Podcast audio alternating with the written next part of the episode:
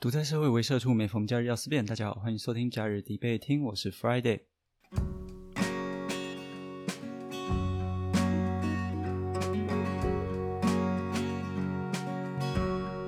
现在时间是二零二二年的十一月五号的下午一点钟。那在开始今天的节目之前呢，我想要来念一下 Apple Podcast 上面的一个留言。这是我第一次在频道里面啊，然后有观众吐槽我嘛，或者是给我一个刊物。他说九月二十五号的那一集啊，也就是应该是 Licorice Recoil 说那个动画的那一集，他讲到我里面讲了比萨斜塔在巴黎 啊，直接被这一位 Orange 八八八五八啊这位朋友，他直接吐槽说巴黎那是巴黎铁塔，比萨斜塔是在意大利呀。这个对不起啊，李主没尝试，没地理知识，很抱歉，很抱歉，这边更正一下，一起来记一下，不要像我这样子贻笑大方啊。比萨斜塔在意大利。那另外呢，这个 Orange 八八八五八，他其实也有讲到香香的百合，怎么没有提到龙奈？诶，龙奈这个角色其实也是蛮棒的哦，蛮印象深刻的。那我叙述一下他。是一个蛮标准的黑长直，就是黑色长头发，然后是直发的一个女生，啊，长得也是蛮可爱的。那之所以在呃九月二十五号那一集啊，我没有提到龙奈的部分，是因为龙奈他比较没有一个贯彻始终的价值观，他没有一个核心要去执行的价值。龙奈在这部戏里面，他比较像是有成长、有转变的角色，从最一开始。他就是很认真的想要去执行 D A 给的指令，想要成为一个很厉害的 Licorice。那到后来呢，龙奈他的心态上面有转变，他变得更注重朋友，更珍惜与大家在一起的日常时光。那他甚至会为了要去保护他朋友，然后会去反抗长官，反抗 D A，啊，甚至为了要去救朋友的命，他在剧中啊有出现一些超杀的眼神，他甚至直接把其中一个反派呢。当做非人的生物来看待，例如说那个反派身上装着人工的心脏，那那个反派要跑走的时候，龙奈就大喊说：“哎，那个心脏要跑走了！”他根本就不把人当人看了。那他之所以会这样转变，其实也是因为他的情绪上面很激动，他真的很想要救他的朋友，也就是千树。对，那所以说，我觉得他是一个成长曲线，呃，蛮经典的一个角色。也确实有很好的塑造，但是他跟我那一集要讲的价值观的冲突就比较没有关系，因为他没有一个坚守的核心概念存在。好，那就还是谢谢这位 Orange 八八八五八的留言。然后其实我最近也有发现，像是我在做那个 Licorice 那一集，包含我的宣传图出来，然后还有我的节目的点阅率，我发现这个动画内容的听众比较多诶。它的受众就是比较多，那反而是我在讲呃比较新的那一集，我在讲那个统一发票呃关于我们日常生活法条相关的部分，哎，它的点阅率就明显的比较差一点呢。所以我就在想，我就一直很认真在思考说，嗯，该不会其实大家都很喜欢这种宅文化，或者是？呃，看探讨一下动画或漫画作品里面的一些角色概念，或者是作者的核心思想，呃，他们想要传达的东西是什么？会不会其实大家喜欢听这类的东西呢？啊，反而是比较靠近我们日常生活的一些法规，然后一些社会现象，大家觉得啊太烦了，别听这个，别听这个。平常上班都已经够烦了，然后看新闻、社会新闻、政政治人物什么的都已经很烦了，所以就不要再讲这个。可不可以带给我们一些轻松的玩意儿？不管是动画、游戏，或者是影集什么的，我在想会不会我的听众们会是比较喜欢这样的东西呢？那我就是很认真的在思考说，节目方向改一下，改一下，以后我就多做动画。反正我动画确实也看蛮多的，但后来我觉得，嗯，不对，可能还是不行这样子，就还是要有一点自己的坚持，在。讲一些有趣的议题之外呢，偶尔也要带一些干货啊，可他可能会比较生硬，哦，比较偏向法律，比较认真，偏向社会议题的。虽然这些内容是比较硬、比较冷的，但有时候我还是会想要去传达一些。总之，我会尽量的去抓节目的一个平衡啊，看看怎么样可以把节目做得更好。那么，来到今天我想要讨论的一个东西。那在讨论这些东西之前，我先讲一个最近在忙的事情。我最近在处理要买房子的事情啊，要买一个中古的透天。那我遇到了一个状况哦，就是我去下了斡旋。那下斡旋的当下，下斡旋的当下，我就有跟中介表明了，我很注重房屋的漏水有无的这个问题。对，然后也再三确认，因为中介他会提供那个不动产现况说明书嘛，那说明书上面也就写说，呃，屋主就勾选说房子没有漏水，然后屋主也签名了。好，我就再三确认这个前提之下呢，我就下了这个斡旋，然后并且跟屋主说，我们在签约之前呢，我会去做一个验屋，因为我很想知道这屋子到底有没有漏水。结果，哎，不得了了，这验屋一验下去。房子是漏水的，跟一开始提供给我的资讯完全不符啊，所以我就开始跟屋主去争论嘛。那我在争论这个当下，其实屋主那边也已经签了斡旋书，也就是说，我们的斡旋书双方都签约了，所以我们应该要去，接下来就要签真正的买卖契约了。那在这段期间啊，我就开始跟屋主说：“哎，我想要讨论一下，在买卖契约里面呢，我们应该要记载说，例如说你现在房子有漏水吗？你要怎么去修缮？”那要用什么方法？那要保护几年？更甚至是说，你提供的资讯当初有误嘛？那我是基于这个资讯下面我去下斡旋的。那既然现在发现你提供的资讯是错误的，那我当初就是因为看到这个屋子没有漏水，我才会去下嘛。那现在它是有漏水，它就已经跟我当初下斡旋时候的概念不一样了。如果我知道房子会漏水，我一开始就不会下这个斡旋。所以啊，我就跟中介还有屋主那边提说，哎。关于我们合约的内容啊，我们签约之前，我们可能还要再讨论一下啊。结果中介跟屋主就爆气了，他们就开始一直说：“你签了这个斡旋书，屋主也同意了，你这个买卖就是成立了，你一定要马上跟我们来签合约，你不来签就是你违约。”我就觉得很奇怪，我就说：“不是啊，那个斡旋书代表的就是买卖意愿书嘛，它只是买卖的意愿。那 OK，现在屋主同意卖，买方愿意买。” OK，但是我们正式签合约之前，还是有一些细项我们需要去讨论的嘛？那都是应该要来讨论的东西。那我现在就是有疑虑，所以我们在讨论完这些有疑虑的项目之前，我们就不能够贸然的去签这个合约嘛？所以我就开始跟中介还有屋主那边算是吵得蛮凶的，对啊，然后吵到后来，我就去找消保官了。我一讲我去找消保官，中介就说我不想服务你这样客人了，像你这种客人，你就是信口雌黄。你下了斡旋，物主也签了，你却不来成交，然后还一直找我们中介麻烦，你这种坏客人，我们承担不起。然后中介还骂我，中介又说你大家都是成年人了，你自己做的事情你自己要负责，就是没有必要这样子来找大家麻烦什么的。中介就一直在骂我，看我是买方哎，然后还要给你中介当小孩子当龟儿子在骂，这是哪招？那我这边讲结论，结论就是中介后来啊，他把我付的斡旋金退还给我了。那他退的理由啊，因为这不属于正当的斡旋书上面退还金额的这个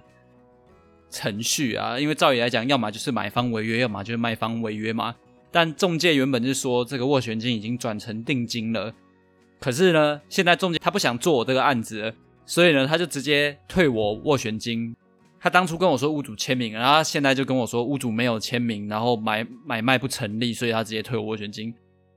最后，我们是使用这样的方式去让他把这个钱退还给我，那这笔买卖就算是失败了吧？那讲了这一长串的故事啊，其实我要讲说，中介它里面呢有了一个概念，就我们今天呢明明是在讨论要怎么去签合约，那要签合约之前呢有哪些细节要讨论？我明明是想要跟他讨论这件事情，这是很认真的，可是呢，中介就开始。攻击一些其他地方，就说什么，哎，斡旋书就是等于买卖合约，你现在签了斡旋书，你就要去履行啊！你不履行的话呢，你就是对自己的行为不负责，你就是信口雌黄的骗子。中介就用这种方式去攻击我，这样子的论述啊，其实大家会发现，我们是没有在同一个频率上面的，我们沟通的所在的位置其实是不同的，而中介他攻击我的方式啊。这个我会称它叫做稻草人论证，哦，这是一个大家在讨论东西或者在辩论的时候啊，常常会用到的一个概念。那稻草人论证是什么呢？那呃，其实也有人说这个就是稻草人谬误啊。它的概念就是说，对方啊，他会曲解你的论点，他曲解你的意思之后呢，他会攻击那个他曲解的意思。就像我在买房子的时候啊，我明明就有强调我是要买这间房子，我只是觉得还有一些合约的内容我们要先讨论完才能签。我要买，我并没有说不买。可是呢，中介那边他就曲解我的意思，他把我变成说我不想要履行这个斡旋，他变成说攻击我说，哎，你就是不想要履行买卖意愿，你不想买这个房子，所以你才要在这边找麻烦。你现在是故意不去履行这个契约，那你就是大骗子。你就是出来社会，然后还搞不清楚状况。他去攻击一个不存在的事物，是他架起来的稻草人，根本就不是我一开始所想要处理的那个论点。那中介就是一直去打那个稻草人。那在这种争吵下面呢，如果是脑袋想的比较不清楚的人呢，听到这样论证，有些可能还真的会去相信中介的说法，就觉得说，哎，这一定是这个年轻小伙子他买房子他搞不清楚状况。但事实上呢，聪明一点的人，或者是有在听假日迪贝听的各位冰雪聪明的观众们，就会知道，哎，不对啊！Friday 一开始的立场并不是说不买，也不是想要违约，他只是想要讨论而已。那今天你攻击的东西根本就不是 Friday，你只是攻击一个稻草人，去假装你好像火力很强的样子。那像这样的故事啊，其实听众们可能也经常都会遇到，无论是看新闻媒体啊，或者是。周遭的朋友或同事哦，有有一些纠纷的时候，对方不见得会针对你的论点去处理，也不见得会正面回复你，他可能会去加一个稻草人去攻击，然后让旁边人看起来说：“哎，你们的吵架好像对方攻击你的火力很强哦，你是不是招架不住？”那你其实不是招架不住，而是对方用了一个概念替换的方式去阻碍你们的沟通。我再举几个例子，让听众们可以比较好的去了解说。什么样的东西叫做稻草人论证，或者是稻草人谬误，还有或者是替换概念？第一个例子，那如果今天啊，我们假设 A 他说，哎，我认为小孩子啊不应该随便在大街上面跑，好，这是 A 提出的观点。那 B 就跟他说，你是不是想要把小孩子关起来？你不让他们呼吸好空气，你不让他们自由的发育，你在限制小孩子的自由。那我们就可以发现，其实 A 他一开始只是觉得说小孩子在大街上跑可能有点危险而已，不该放任他们在大街上乱跑。可是呢，B 就去替换他的概念，把它变成说他想要把小孩子关在家，不让小孩子在大街上乱跑，跟想要把小孩子关在家里面，这是两件不同的事情。所以是说 B 去架了一个稻草人打 A，所以他们的沟通啊就有点像是被扭曲了。那我再举另外一个例子是说。假设小明跟小华在聊天，那小明就说：“哎，小华，你支持性交易合法化吗？”小华说：“OK 啊，支持啊。”小明就说：“哇，你支持性交易合法化，那你一定有买春过。你这个买春的人，伤害你的老婆，你这样伤害你的女朋友，也就是你的左右手，你这样怎么可以呢？”哎，那我们发现，他们一开始只是要讨论一个法律层面的问题，就是哎，对于这个法律呢，你觉得怎么样？但是呢？扣了一个帽子上去，说：“哦，你现在支持性交易合法化，那你一定是一天到晚在买春的人。”毫不相关的概念呢，他就把它扣上一个帽子。那类似的概念，我们可以再举一个哦，例如说某地方首长啊，可能曾经说：“哎，希望国内的疫情啊赶快降级啊，让老百姓们可以正常的生活啊。”地方首长就呛中央说：“中央领薪水的就不知道民间疾苦啊。”这个时候，中央的领导人就说。疫情期间，你这种情绪性的发言啊，大可不必哦。我们可以听到这样的交锋里面，一样也是稻草人谬误。因为一开始地方首长他提出的是说，希望中央可以体恤人民的辛苦，然后好好的衡量是否要把疫情的警戒呢降级。可是呢，中央的负责人。他却不愿意正面回应，他反而开始去扯情绪面的东西，说：“哎，你这样子情绪的发言大可不必，我们不需要这样讲话。”一来他没有正式，他没有正面的回应地方首长提出的意见、提出的疑问；二来呢，他又给地方首长扣上一个帽子，说：“你这都只是情绪性的发言，我不想理你，你这种东西大可不必。”那实际上是真的大可不必吗？没有吧，大家都是需要去讨论一下，说，诶，到底我们的疫情应该要怎么去调整？这是一个中央与地方之间的讨论。但是呢，那个中央的负责人呢，却把它矮化成个人情绪的问题，然后借此去做攻击。那聪明一点的人啊，假日迪贝听的好听众们，大家现在一听就知道了，哇，到底是谁在给人家替换概念啊？谁在用稻草人论证？想必大家都已经很了解了。最后呢，想要讲一个小小的故事做一个收尾。这个故事呢，是来自于《反智》这一本书里面提到的故事。那它一样也是稻草人论证的一个举例。在一八六零年六月三十的时候啊，在牛津自然史博物馆啊，有一场达尔文理论的大辩论。辩论反对派那一方啊，是牛津主教韦伯福；支持达尔文的理论啊，是号称达尔文的斗牛犬的赫胥黎。那在这场辩论里面呢？他们主要就是在谈说达尔文的这个演化。通常反对达尔文理论的人啊，常常就会笑说，支持达尔文演化论的，他们的祖先都是猴子，他爸妈都是猴子。所以啊，在这场辩论之中啊，牛津主教韦伯福啊，他就很恶意的去讲说：“哎，赫胥黎啊，你说演化论，人类的祖先全部都是猴子，那我请问你哦。”你这个猴子的基因是从祖父那一方还是从祖母那一方得到的呢？那我们现在一听，其实就可以知道说，哦，这个韦伯福啊，他是恶意的在做询问，因为他们要探讨的是生物逐渐的演化。但是呢，韦伯福他就把概念替换掉，他就说，好，你现在既既然你这是演化论嘛，那你的祖先一定是猴子嘛，所以你祖父或祖母谁是猴子呢？对啊，那面对这样的恶质的询问，达尔文的斗牛犬赫胥黎啊，他就回应说，哦，如果你这样子问我。那今天如果要选一个悲惨的猴子当祖父，还是要把另外一个是很伟大然后具有影响力的人，但是这个人呢，他却把一些影响力用在嘲弄，并且把这个嘲弄带进神圣科学讨论的殿堂之中。假设啊，要在猴子跟这个人之中选一个人的话，我会毫不犹豫的选择猴子当我的主妇。也就是说啊。韦伯福啊，用稻草人谬误去攻击赫胥黎，让赫胥黎也没有直接的回应他，反而反讽回去。虽然我们可以发现稻草人论证啊，很多时候都会出现在一些带有恶意的情况下，他故意要去扭曲你。但还有另外一种可能性，就是有些人他可能真的就是比较没那么聪明，比较笨，哦，他会把两个不一样的想法合在一起，把两个不一样的概念。搭上钩，然后把它想象成一样的东西。所以啊，像伟大的数学哲学家罗素，他就曾经提过这件事情啊。他有观察到过，说一个笨蛋他在报告聪明人所说的话的时候呢，那个笨蛋他讲的也不会是正确的，因为笨蛋他会将他所听到的话